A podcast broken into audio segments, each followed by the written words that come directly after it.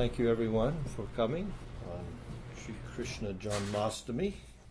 Lord Krishna, speaking to Arjuna in the Bhagavad Gita, explains Yada yada hi dharmasya glanir bhavati bharata abhutanam dharmasya kadatmadam srijam yaham. Paritranaya sadhunam vinasaya chagduskritam dharma samstapanapaya Sambhavani yuge yuge janma karma chime divyam evam yogati tatvata tvaktva deham naiti mam iti sorjuna. Three verses from the fourth chapter explaining the advent of the Supreme Lord within the material realm. First of all, the circumstances that bring about that advent. Yada yada hi dharmasya Glanir Bhavati Bharata. That when things go amok within material existence, Krishna will come himself to straighten everything out. Yada yada dharma to uphold dharma, but not in the sense that we may think of dharma within material existence to to simply uh, establish uh, good conduct. It goes deeper than that. Krishna's personal advent um, to ex- to to basically give an opportunity through his personal manifestation to humanity to understand his divine nature. So he has his paro dharma, his own dharma, and it's it's not just like we would think in the world of man, religiosity. Uh, conduct yourself nicely, and you'll you'll not suffer so much, or you will gain elevation to a heavenly atmosphere. Um, so he has his divine dharma. Uh, Paritranaya sadhunan, primary, primary sadhus. The Lord is adventing for the benefit of the sadhus. Um, and to correct the miscreant element within human society that has no inclination towards not what to speak of spirituality, no inclination towards religiosity, just simply being uh, a decent human being that uh, abides by simple prin- principles of cleanliness, uh, mercy, austerity. So there needs to be dharma for all classes of men, but particular for the sadhu, there's a higher dharma, this paro dharma, and Krishna's primarily coming for that purpose. As far as rectification of of the ills in human society, well, we can see that's easily carried out by material nature herself. Uh, she can easily uh, uh, correct uh, correct the ills of humanity. Uh, the Lord doesn't really need to take time out of his busy schedule to do that. But he does have a purpose. And Krishna goes on, speaking to Arjuna, that if you can understand the, the, the underlying reason for my advent. That understanding in and of itself, who understands the transcendental nature, divya, not just for purposes of dharma. If one can really understand who I am and what my nature is, and the fact that really I don't take birth like those in human society or any society within material existence. Uh, that uh, I have a divine manifestation if you can understand that, that understanding in and of itself is powerful enough to relieve you of the miseries of material existence. It seems too good to be true, really. This last statement by Krishna. Janma karma divyam evam yoviti tatvata atvatvandeham panarjanma naitimam iti sorjuna. If you understand the nature of my appearance and my activities, if you understand what is the underlying esoteric principle for my appearing in human society and how it relates to my transcendental nature, that understanding in and of itself is enough for, well, I'll liberate you. We know there's a lot, things that are a lot more pleasurable than just being relieved of misery. We're going to talk a little bit about that tonight.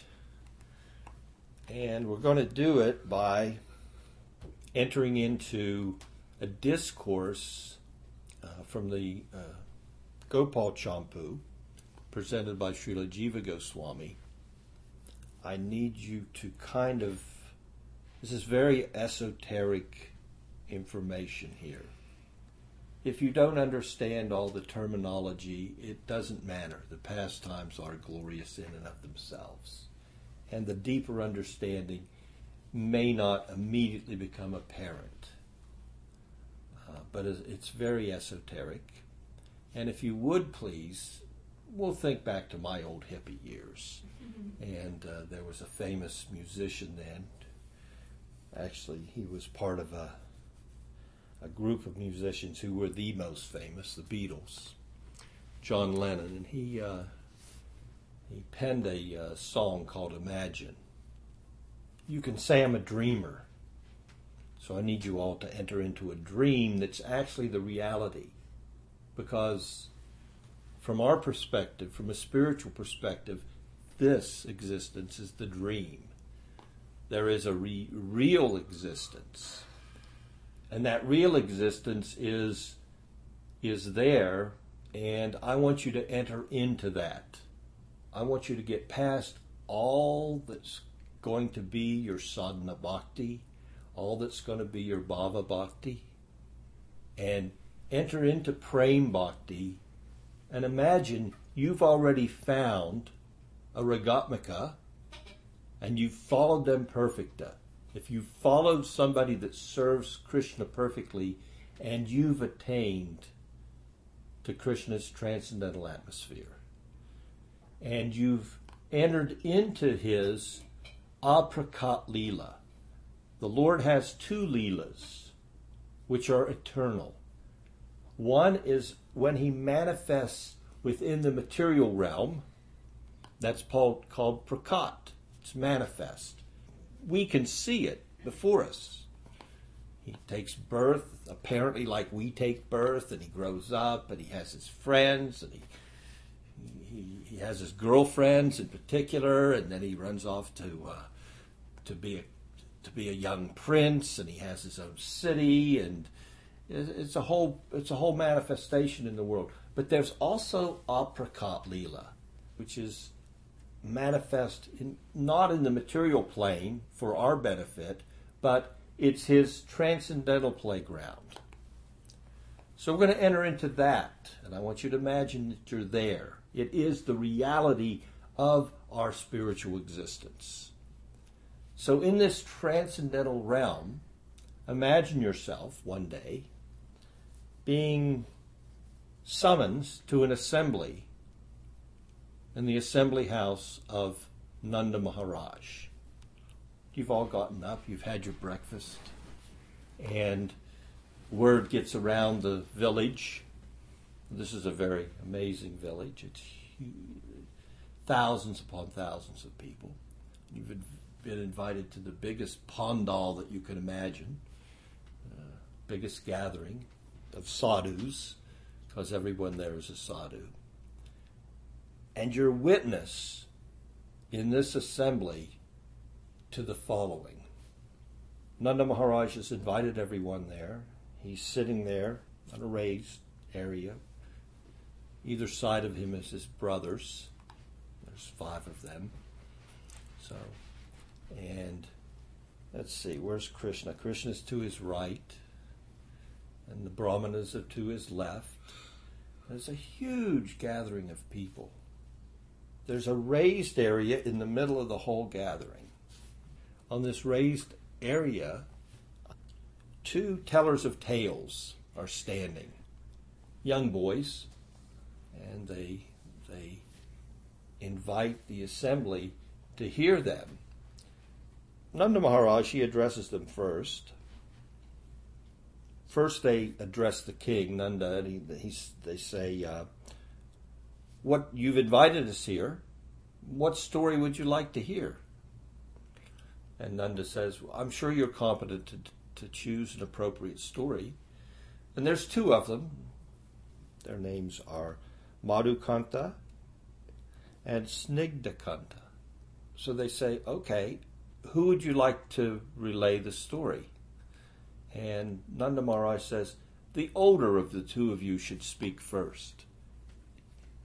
He should speak today, and tomorrow the, the other can speak. So that's Madhukanta he begins, well, we have to mention some little speciality of this, because we have a namesake in our assembly here. And the assistants of Madhukanta and Snigdakanta is uh, Ratnachuda and Sumati. So they're also standing there. And understand, this is not just a narration by a bard, a speaker of histories, but they add sound effects. They, you know, it's it's a it's a bit of a performance.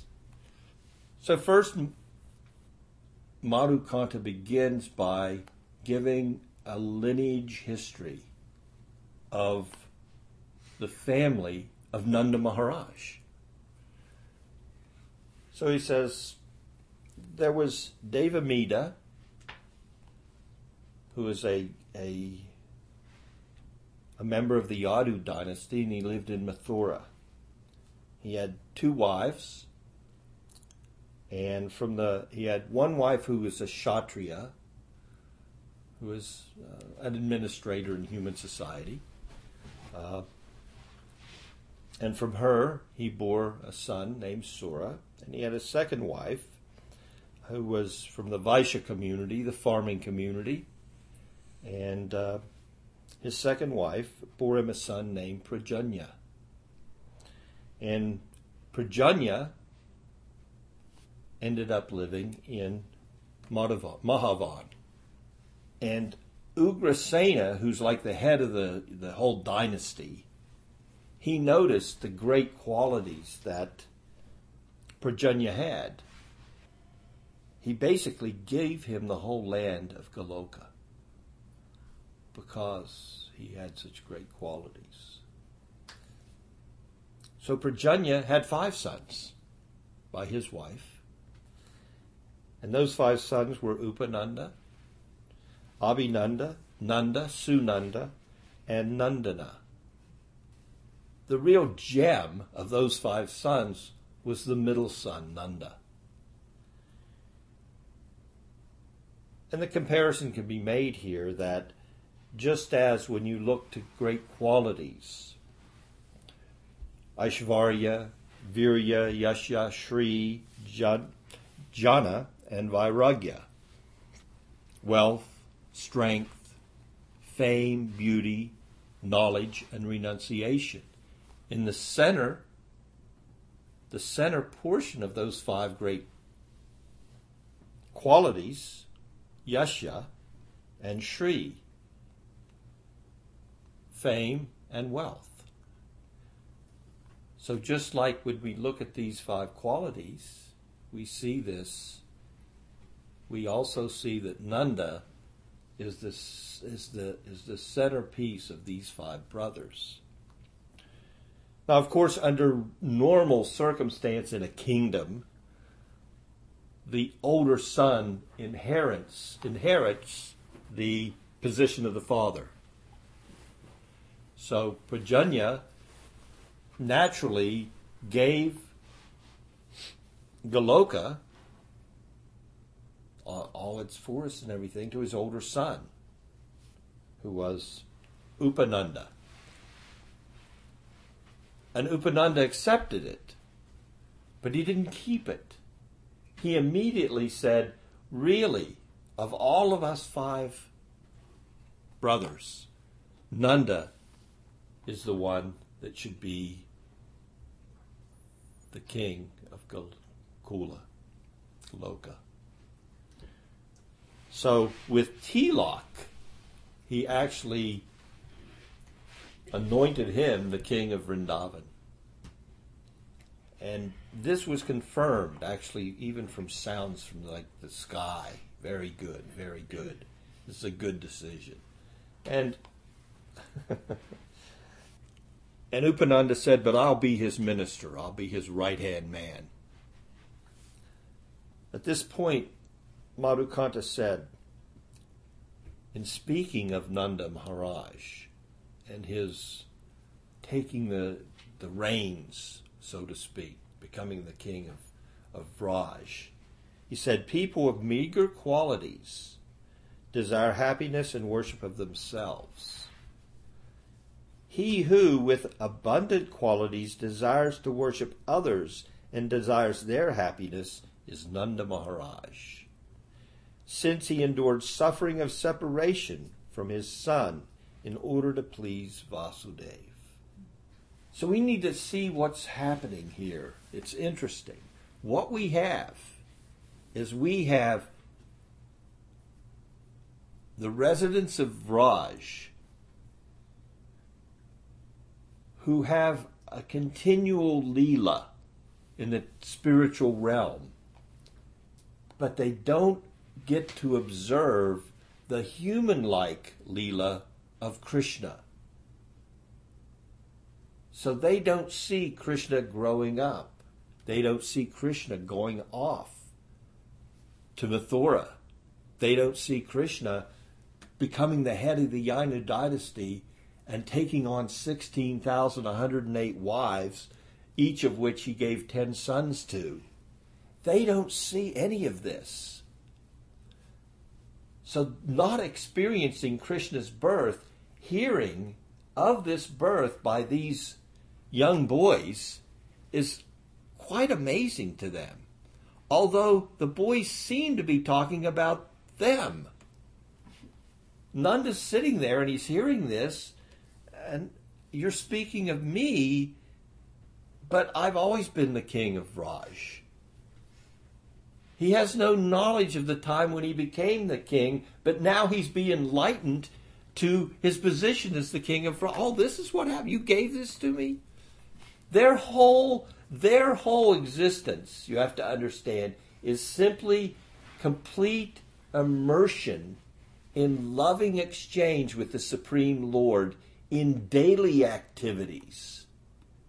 And they just get up the next day and they do it all over again.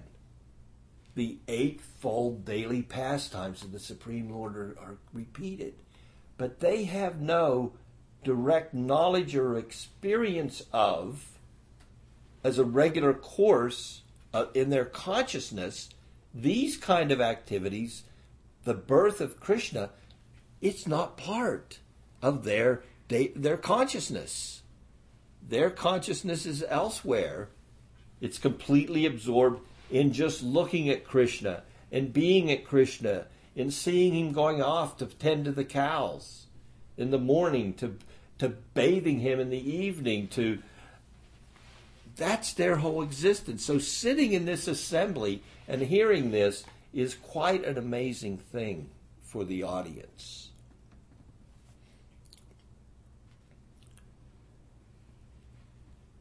So Nanda Maharaj has, he's the king of Vrindavan. And anybody would think, considering the situation, that we'd be quite content and happy. So Madhukanta continues.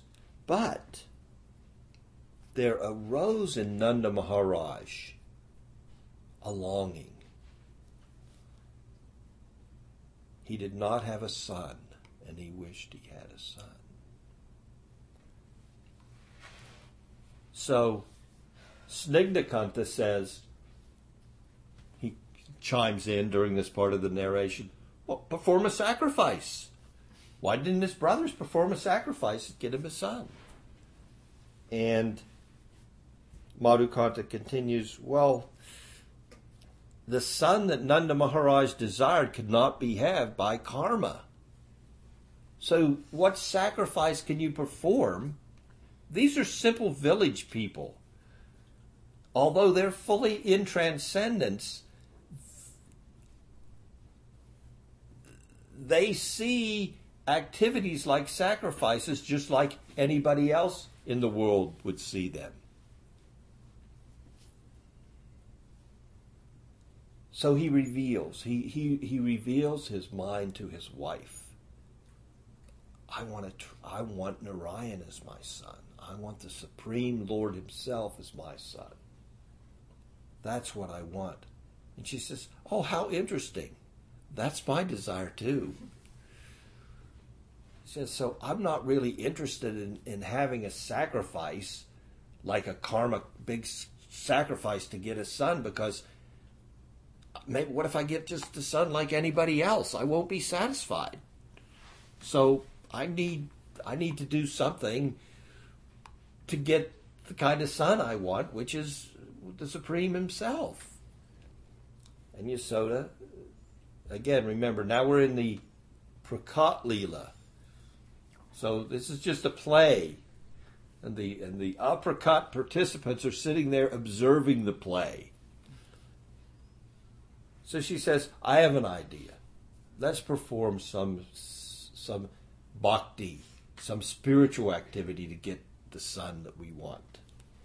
And uh, she recommends that they perform penance on Dwadasi until their desire is fulfilled the day after. So, uh, details of exactly what they did is not provided here, but they perform some additional bhakti on Dwadasi to get the Supreme Lord as their son.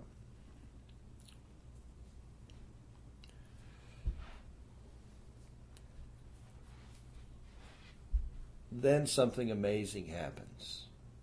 Nanda Maharaj sitting in the audience, it says, when his inner mind of, of previous times was thus revealed by Madhukanta, Nanda's heart melted. And he gave the young boy his own attractive ornaments. And Yasoda gave him the central jewel of her necklace. So it pays to become a good storyteller in the assembly of Nanda Maharaj. He gave this boy all of his ornaments. And Yasoda, the topmost gem in her locket. Here, you know my heart. I can't give you enough for revealing this to me. after a year of bhakti, after a year of performing bhakti to the Supreme Lord, both Nanda and Yasoda had a dream. And in that dream,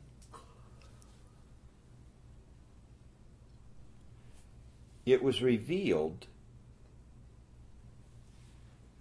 because Narayan appeared to both of them. The Supreme Lord appeared to both Yasoda and Nanda Maharaj. That because of your desire, your, you will have a son, and your son will spread bhakti in every kalpa.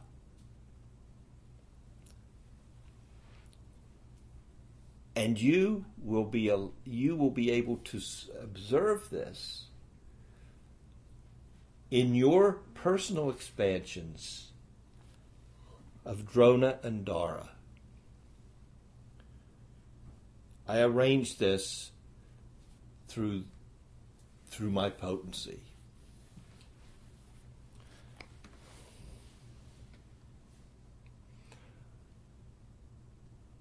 Well, they become, of course, spiritually elated at that time. We're going to have Narayan as our son. This is this is and, and the utter meaning. It's a little vague to them. You can imagine. In every kalpa, I'm going to experience this. Now we know a kalpa is a day of Brahma, and we're aware of the fact that the Lord Himself personally comes every day of Brahma.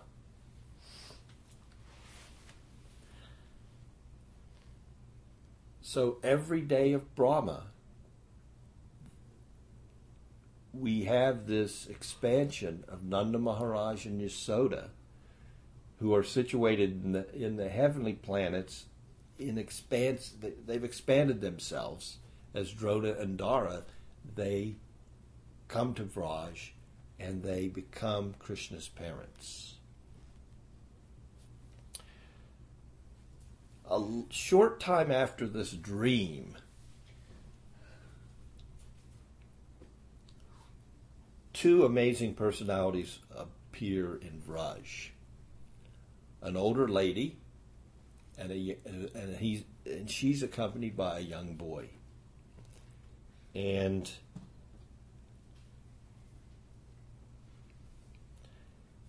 it's expressed there that Since childhood, Purna, this is Purnamasi, since childhood I have performed austerities.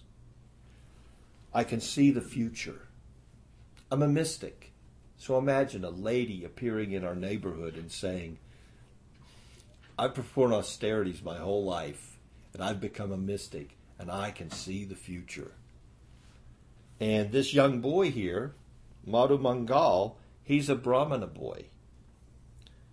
And he has a nature equal to Narada's. We remain eternally at this age that you see us because of our special knowledge. Now we're starting to see the porous nature of the Prakat and the Aprakat Leela. Here's two residents appearing in the earthly pastimes in the community of Vraj who never age a day. They don't change. Now, in the Aprakat lila, the non, the, in the spiritual realm where everybody's sitting in the, in the assembly house, they're like, yeah, imagine. They're hearing this as I can't remember ever getting a day older myself. so all this this this is a very interesting interesting way of presenting the deeper understandings of of the spirituality as one advances and is able to first meet Krishna in his Prakat Leela and then enter eternity into the Aprakat Leela. And and it's it's quite quite interesting. And then just imagine sitting in the assembly and hearing about Krishna's birth, and they see Krishna, and they've seen him the same way forever. And now they're hearing he was born. Well, that makes sense that he would have been born, but I just can't think of when that could have happened. I have no memory of it.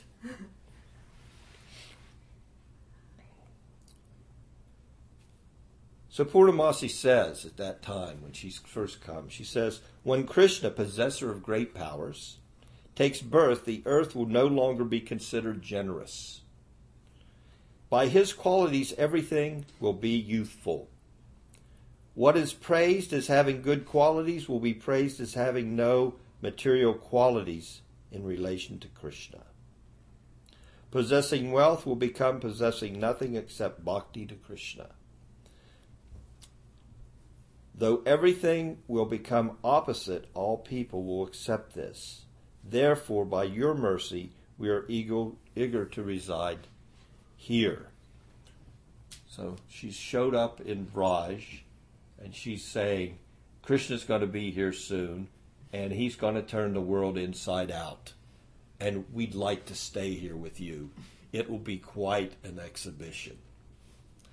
So, whatever you consider to be wealth will become of no value when you have Krishna, is what she's saying. And whatever, you know, whatever good qualities you have will be of no significance in comparison with the qualities that he's going to display in your lives.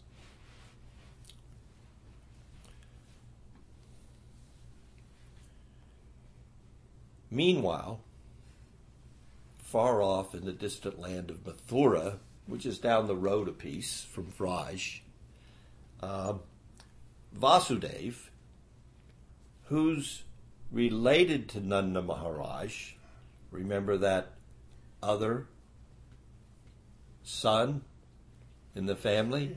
Well, he is from that side of the family. So Vasudeva is from the from the leadership side of the family, the, the Kshatriyas. And actually, there's been an overthrow of the government there. And he's become incarcerated by the new man in charge, Kamsa. So he has two wives. Actually, I think he has more than that, doesn't he? Anyway, one of his wives is named Rohini, and uh, he he's she's now pregnant, and he's worried for her welfare. So, being a close friend with Nanda Maharaj, he sends her off to Vraj. She's three months pregnant, and she jumps on her horse. It says, Jiva Goswami says, and, and she rides off to Vraj. Um,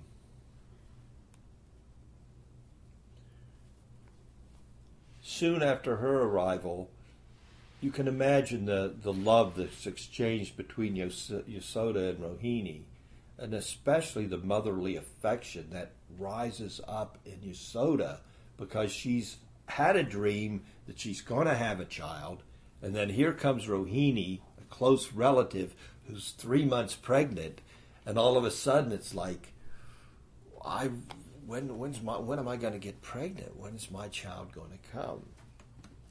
So this uh, affection, this longing, this spiritual greed builds up in Mother Yasoda to be a child, to have a child. And at that time, she has another dream. And in this dream, she sees a celestial maiden and a young child being transferred from the heart of her husband, from the heart of her husband to her heart. And she realizes at that time that now she is becoming, she's pregnant. Doesn't quite understand the maiden part of it, but she understands. And what's happening behind the scenes in the transcendental way is the Lord has entered her heart and a celestial maiden, the Lord's potency, has entered her womb.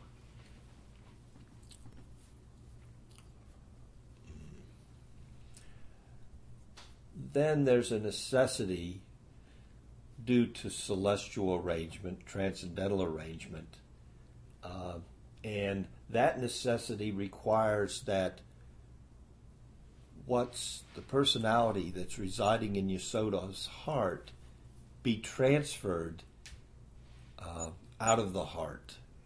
And that personality is Krishna's older brother Balaram. So Balaram was actually born in the heart of Yasoda. And although it, And Rohini, Balaram is transferred to Rohini.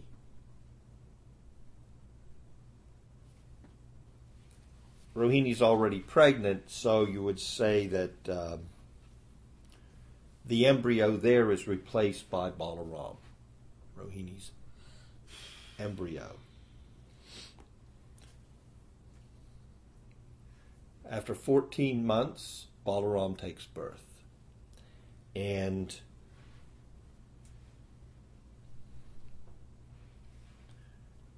actually, she gave birth to Yasoda's son. But she didn't know it, neither did Yasoda.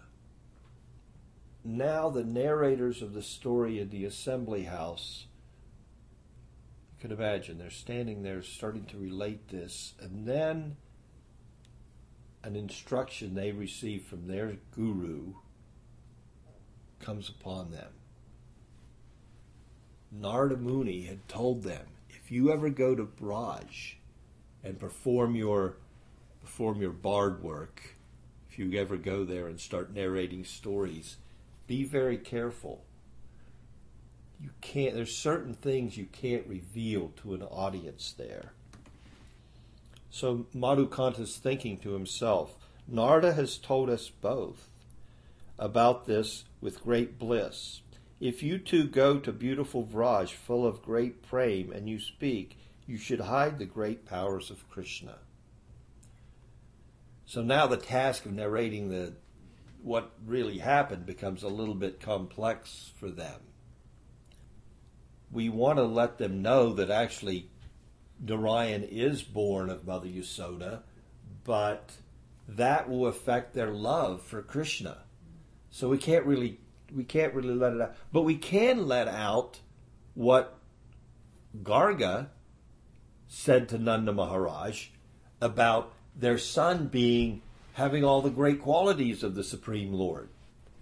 The intensity of love in Vraj for Krishna is such that they don't recognize this young member of their community as God.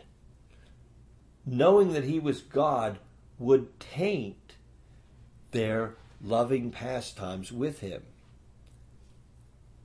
Imagine you're suckling your son, and then you remember, well, he's actually God. He doesn't need milk. Imagine playing with a young friend and remembering, oh, he's God. I can't really climb on his back if I win the match. That would be disrespectful to him. What to speak of other loving affairs? If you knew there was someone, you know, this is actually God I'm playing with. Their love is so deep, their spiritual emotion is so profound that they can't really look upon Krishna, who is the supreme Godhead, as God.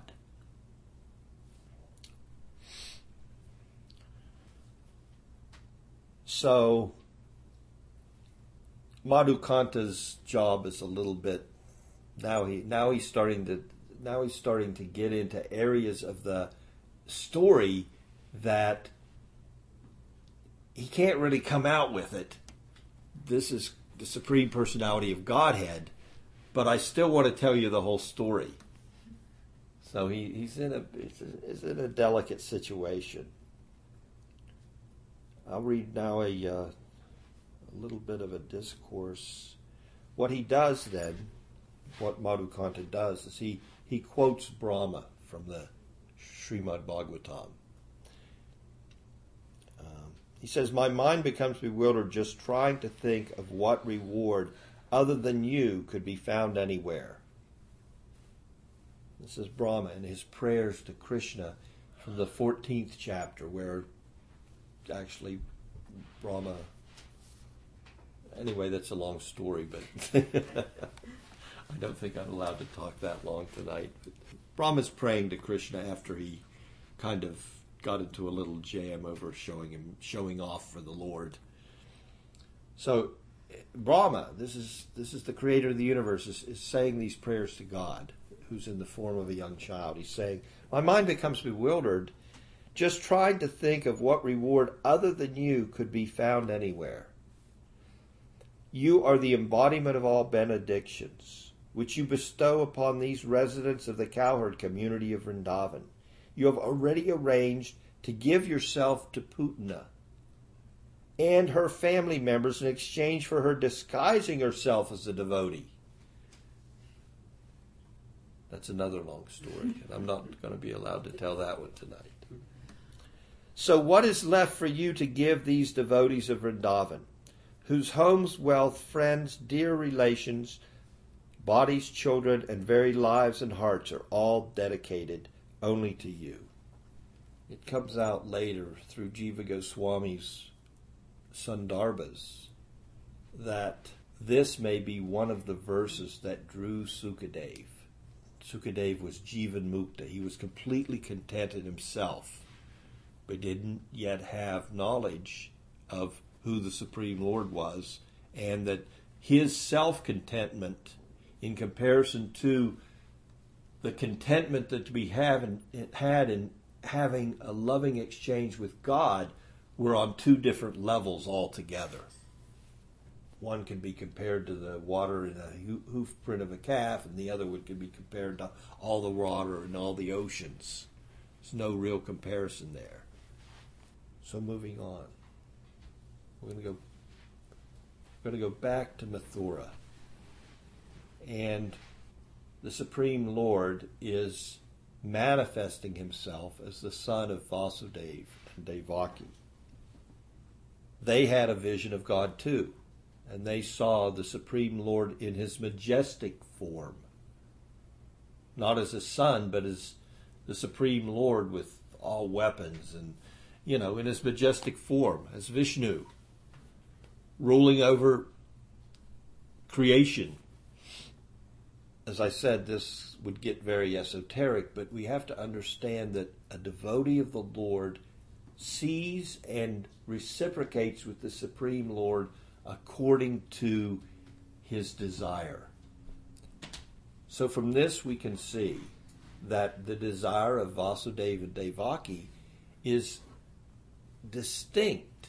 They're willing and willing and wanting to always see the Supreme Lord as the Supreme Lord, even if He agrees to become their son. So they always hold this, this awe and reverence in their relationship with the Lord. Even though they also, like Nanda and Yasoda, prayed to have the Lord as their son, they wanted they wanted that relationship to always they didn't want to give up the awe and reverence of the relationship. Nanda and Yasoda, they just wanted a son who was like God. And that's what Garga said. You're going to have, have a son like God. They want, but he, they wanted a transcendental son. They didn't want just a run of the mill you know, they wanted so they wanted God, but they wanted everything that was God as far as the transcendence. But it was a very unique desire on their part. Garga, Garga, when we talk about Garga, we're talking about a great astrologer.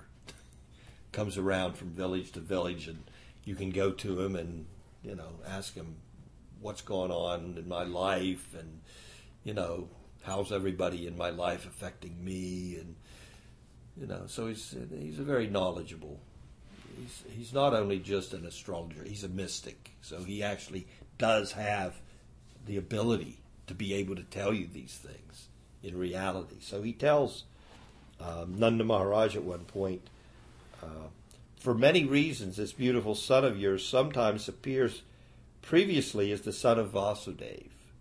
Therefore, those who are learned sometimes call this child Vasudeva. So he's giving Nanda Maharaj a little bit of a hint regarding his son without really spilling the beans, so to speak. We're coming to the core of the discussion right here. This is esoteric knowledge because one would like to understand in truth through revelation what actually happened here.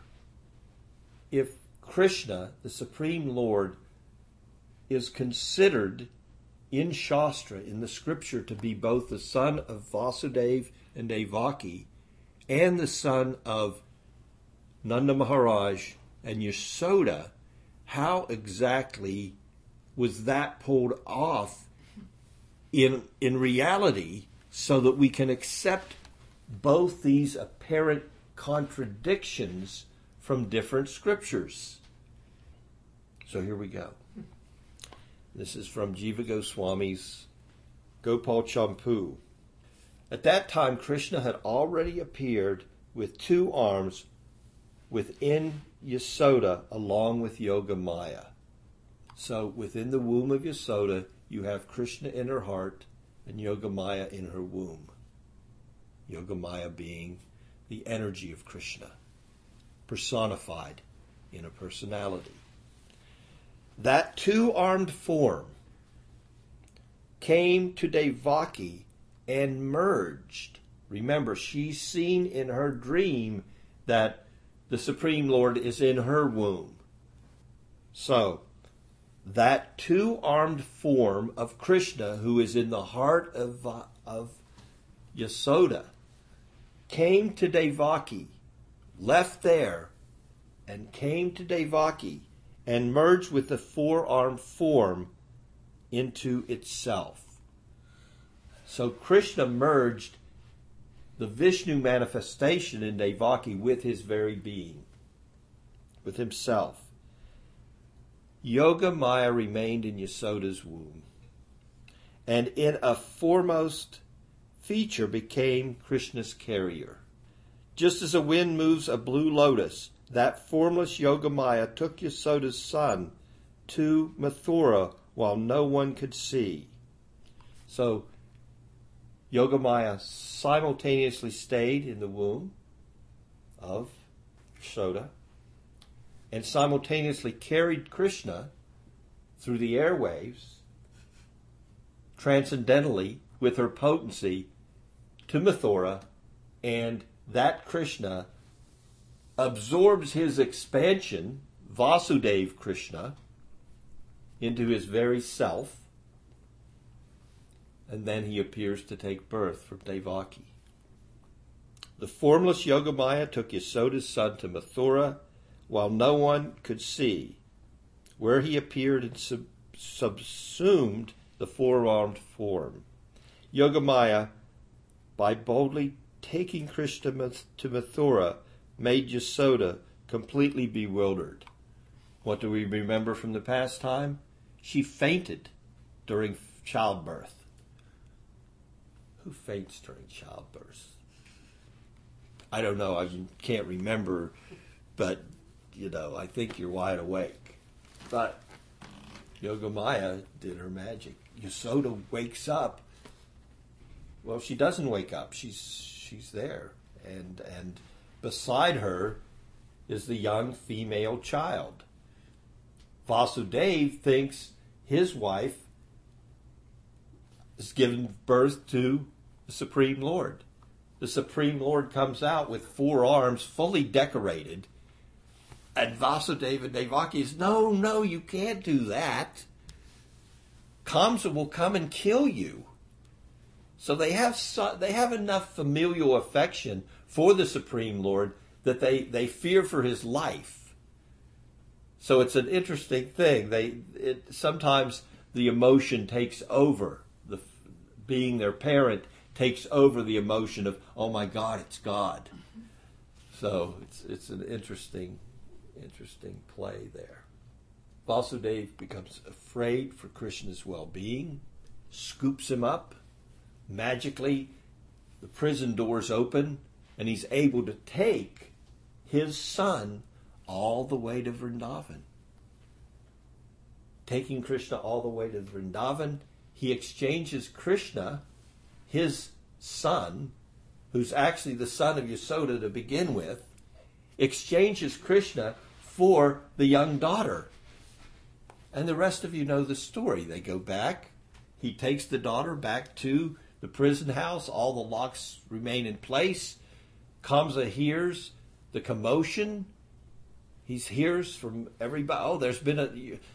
Your sister has had given birth to a child. This may be the child that was prophesied that could kill you. Kamsa runs into the prison.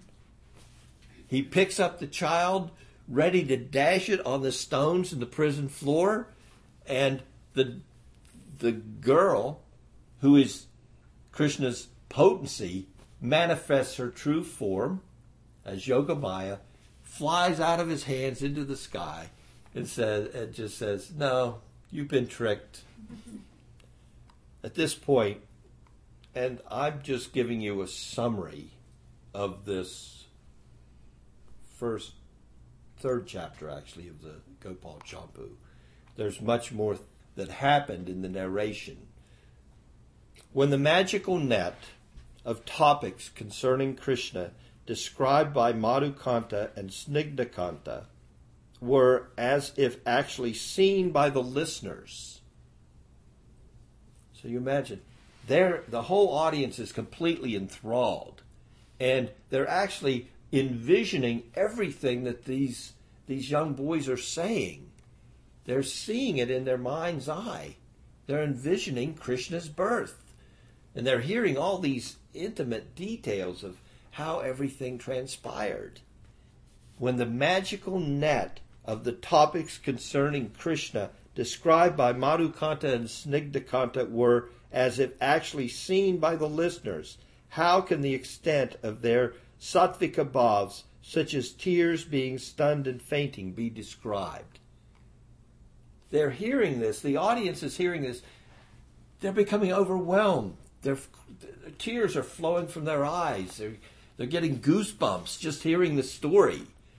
They're fainting because this narration is of Krishna who's sitting there on cushions with his friends, just playing, listening.